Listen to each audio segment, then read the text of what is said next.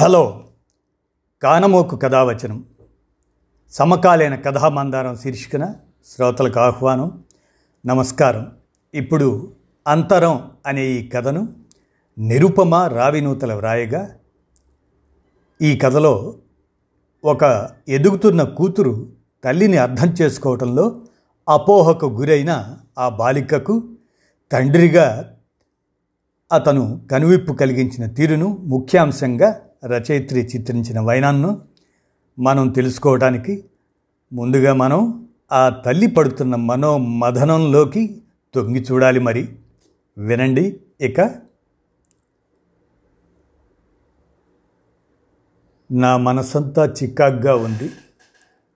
ఎంత వద్దనుకున్నా ఉదయం జరిగిన సంఘటన ప్రభావం దాని నుంచి బయటపడలేకపోతున్నా. స్కూల్కి సెలవులు కావడంతో నా కూతురు లయ తన స్నేహితురాలు రాజీ ఇంటికి వెళ్తానని అడిగింది. తనని డ్రాప్ చేయటానికి నేనే వెళ్ళాను. రాజీ వాళ్ళ అమ్మతో మాట్లాడుతూ ఒక్క నిమిషం కూర్చున్నాను. అక్కడ మాటల్లో పెద్దయ్యాక ఏం అవ్వాలనుకుంటున్నారన్న టాపిక్ వచ్చింది. రాజీ డాక్టర్ అని చెప్పింది. నా కూతురు లయని అడిగినప్పుడు తను ఒక వెటకారపు చూపు నా వైపు చూసింది. నేను మా అమ్మల అవ్వాలనుకుంటున్నాను. అప్పుడు రోజంతా ఇంట్లో ఉండొచ్చు. కావలసింది తినొచ్చు. ఎప్పుడంటే అప్పుడు షాపింగ్కి వెళ్ళొచ్చు. ఏ పని లేకుండా హాయిగా హ్యాపీగా గడపచ్చు. మా అమ్మలాగే నేను రాణిలాగా జీవితాన్ని అనుభవించాలనుకుంటున్నాను అని వ్యంగ్యంగా నవ్వింది. ఈ మధ్య దాని ధోరణి గమనిస్తూనే ఉన్నాను. ఫ్రెండ్స్ పుట్టినరోజుకి చాలా ఖరీదైన బహుమతులు కొనటం తన కోసం ఖరీదైన గ్యాడ్జెట్స్ అడగటం చిన్న చిన్న గెట్ టుగెదర్లు కూడా చాలా గ్రాండ్గా చేయాలనుకోవటం ఇవన్నీ ఓ కంట కనిపెడుతూనే ఉన్నాను.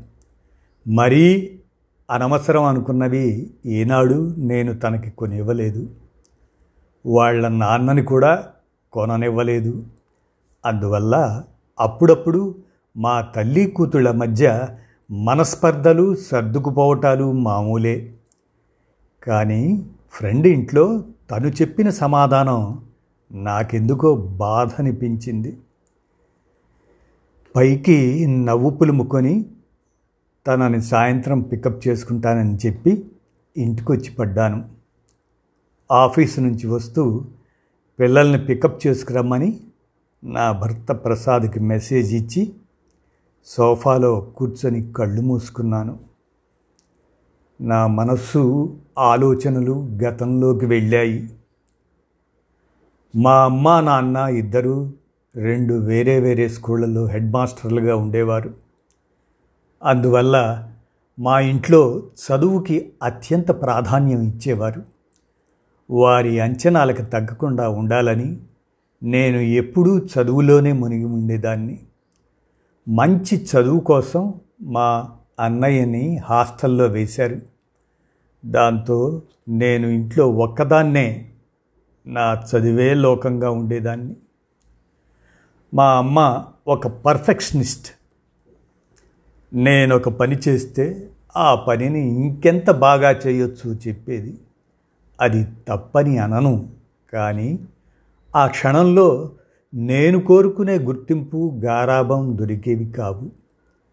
చిన్నతనంలో ఒకసారి అమ్మా నాన్న ఇంటికి వచ్చేలోపు డాబా మీద ఆడిన బట్టలను ఇంట్లోకి తెచ్చి మడతలు పెట్టి చీరలు పెద్దగా ఉండటం వల్ల చేతకాక పక్కన పెట్టాను.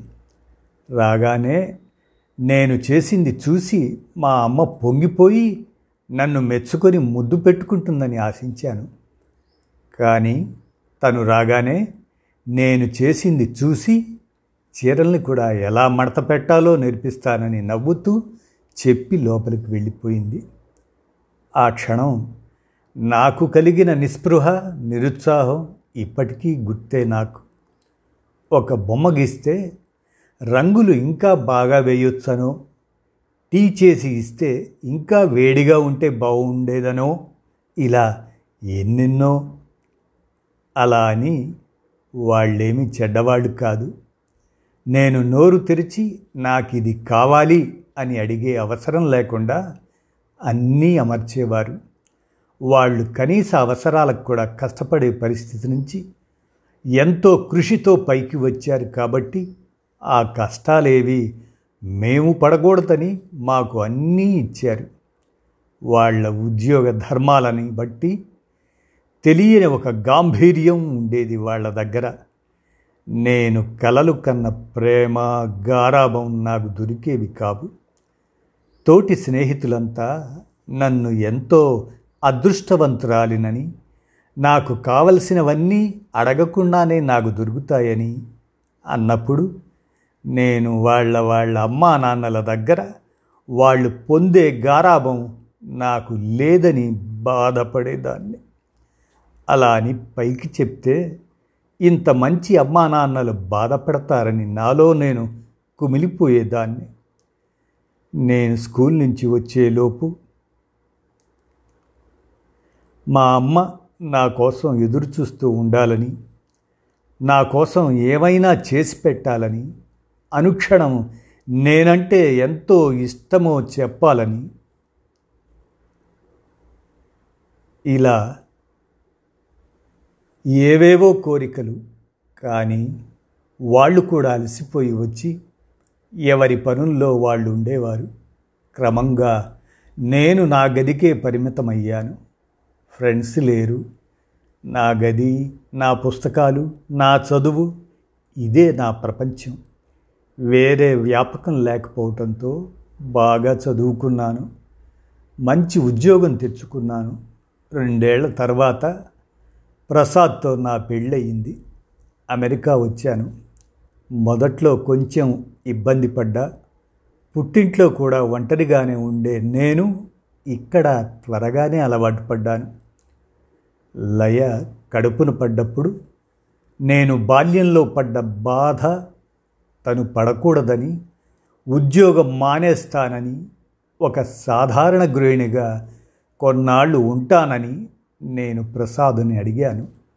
తను కూడా సరేనన్నాడు. అలా లయ పుట్టిన దగ్గర నుంచి ఈనాటి వరకు ఇంటి బాధ్యత అంతా నేను తీసుకున్నాను. కాలక్రమంలో మా చిన్నమ్మాయి కావ్య పుట్టింది. వాళ్ళ ఆలనా పాలన వాళ్ళ స్కూల్ ఆఫ్టర్ స్కూల్ ప్రోగ్రామ్స్ ఇంట్లో పని అంతా నేను ఒక్కదాన్నే చేసుకుంటూ వచ్చాను. అప్పుడప్పుడు కష్టమనిపించినా ప్రసాద్ సహాయంతో సమర్థించుకున్నాను. ఎప్పుడో ఒకసారి వచ్చే అమ్మా నాన్నలు అత్తామామలు తప్ప ఇంకెవరి సాయం లేకుండా అన్నీ చేస్తూ వచ్చాను. ప్రతిరోజు నా పిల్లలకి ఇష్టమైనవి వండి పెడుతూ వాళ్ళతో ఆటలాడుతూ ముద్దులాడుతూ వాళ్ళకి ఎంతో ప్రేమను పంచాను. నేను పొందలేదు అనుకున్న ప్రతిదీ వాళ్ళకి ఇవ్వాలని తపించాను. కానీ లయ నా గురించి అనుకుంటున్నది విన్నాక తట్టుకోలేకపోతున్నాను. ఇన్నాళ్ళు నేను ఒక మంచి అమ్మను అనుకున్నాను. కానీ ఎక్కడో నేను ఫెయిల్ అయ్యాను. కాలింగ్ బెల్ మోగటంతో ఈ లోకంలోకి వచ్చాను. ప్రసాద్ పిల్లలు వచ్చారు. నేను ముభావంగా ఉండటాన్ని ప్రసాద్ గమనించాడు.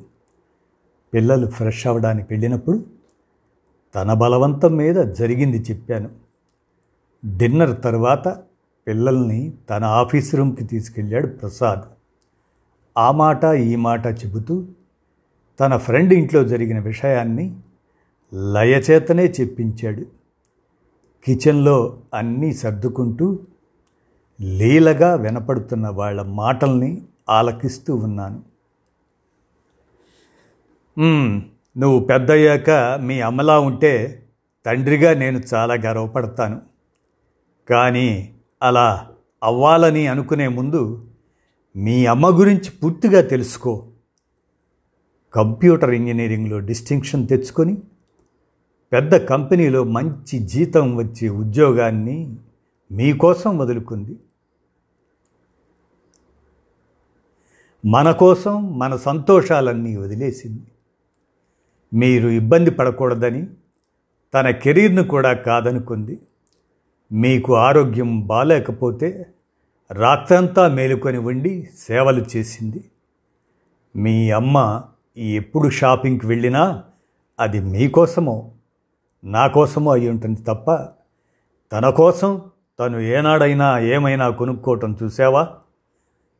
ఇంట్లో ఉండి నచ్చింది తింటుందనుకుంటున్నావు. కానీ తను రోజు కనీసం బ్రేక్ఫాస్ట్ అయినా చేస్తుందో లేదో ఏనాడైనా గమనించావా? అసలు కాసేపు స్థిమితంగా కూర్చొని తినేటంత టైం మనం తనకి ఇస్తున్నామా నీకు నీ చెల్లికి అన్ని పనులు చేయడం మిమ్మల్ని స్కూల్లో డ్రాప్ చేసి మళ్ళీ తీసుకురావడం మీకు నచ్చినట్లు వండి పెట్టడం అంట్లు బట్టలు మొత్తంగా ఇంటి బాధ్యత సమస్తం తనే చూస్తుంది. మీరు నేను ఇలా ప్రశాంతంగా పనులు చేసుకోగలుగుతున్నామంటే అందుకు కారణం మీ అమ్మ. ఒక్కరోజు అమ్మ చేసే పనులు నువ్వు చేసి చూడు. నువ్వు అపోహపడుతున్నట్లు మీ అమ్మ రాణిలాగా జీవితాన్ని ఎంజాయ్ చేయడం లేదు. మన కోసం దాసీలా కష్టపడుతుంది. అది కూడా సంతోషంగా. ఎలాంటి కంప్లైంట్లు లేకుండా ఈ పనులన్నీ తనకు చిన్నప్పటి నుంచి అలవాటయ్యి చేయట్లేదు. తను మీకంటే మహారాణిలా పెరిగింది వాళ్ళ ఇంట్లో అయినా మన కోసం ఇదంతా చేస్తుంది. అమ్మలు సరిగ్గా లేని కుటుంబాల్లో పిల్లలు ఎలా ఉంటారో ఈ దేశంలో చాలానే చూసుంటావు నువ్వు.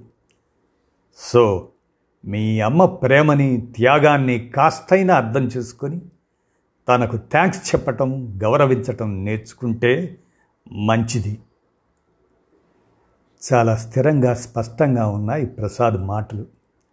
నా కష్టాన్ని నా కూతురు అర్థం చేసుకోలేదని బాధపడాలో నా భర్తన్న అర్థం చేసుకున్నాడని ఆనందించాలో తెలియక నిశ్శబ్దంగా ఉండిపోయాను. రెండు నిమిషాల తర్వాత అడుగులో అడుగు వేసుకుంటూ వచ్చి నెమ్మదిగా ఐఆమ్ సారీ మామ్ అంది లయ. దాని కళ్ళు వర్షించడానికి సిద్ధంగా ఉన్నాయి.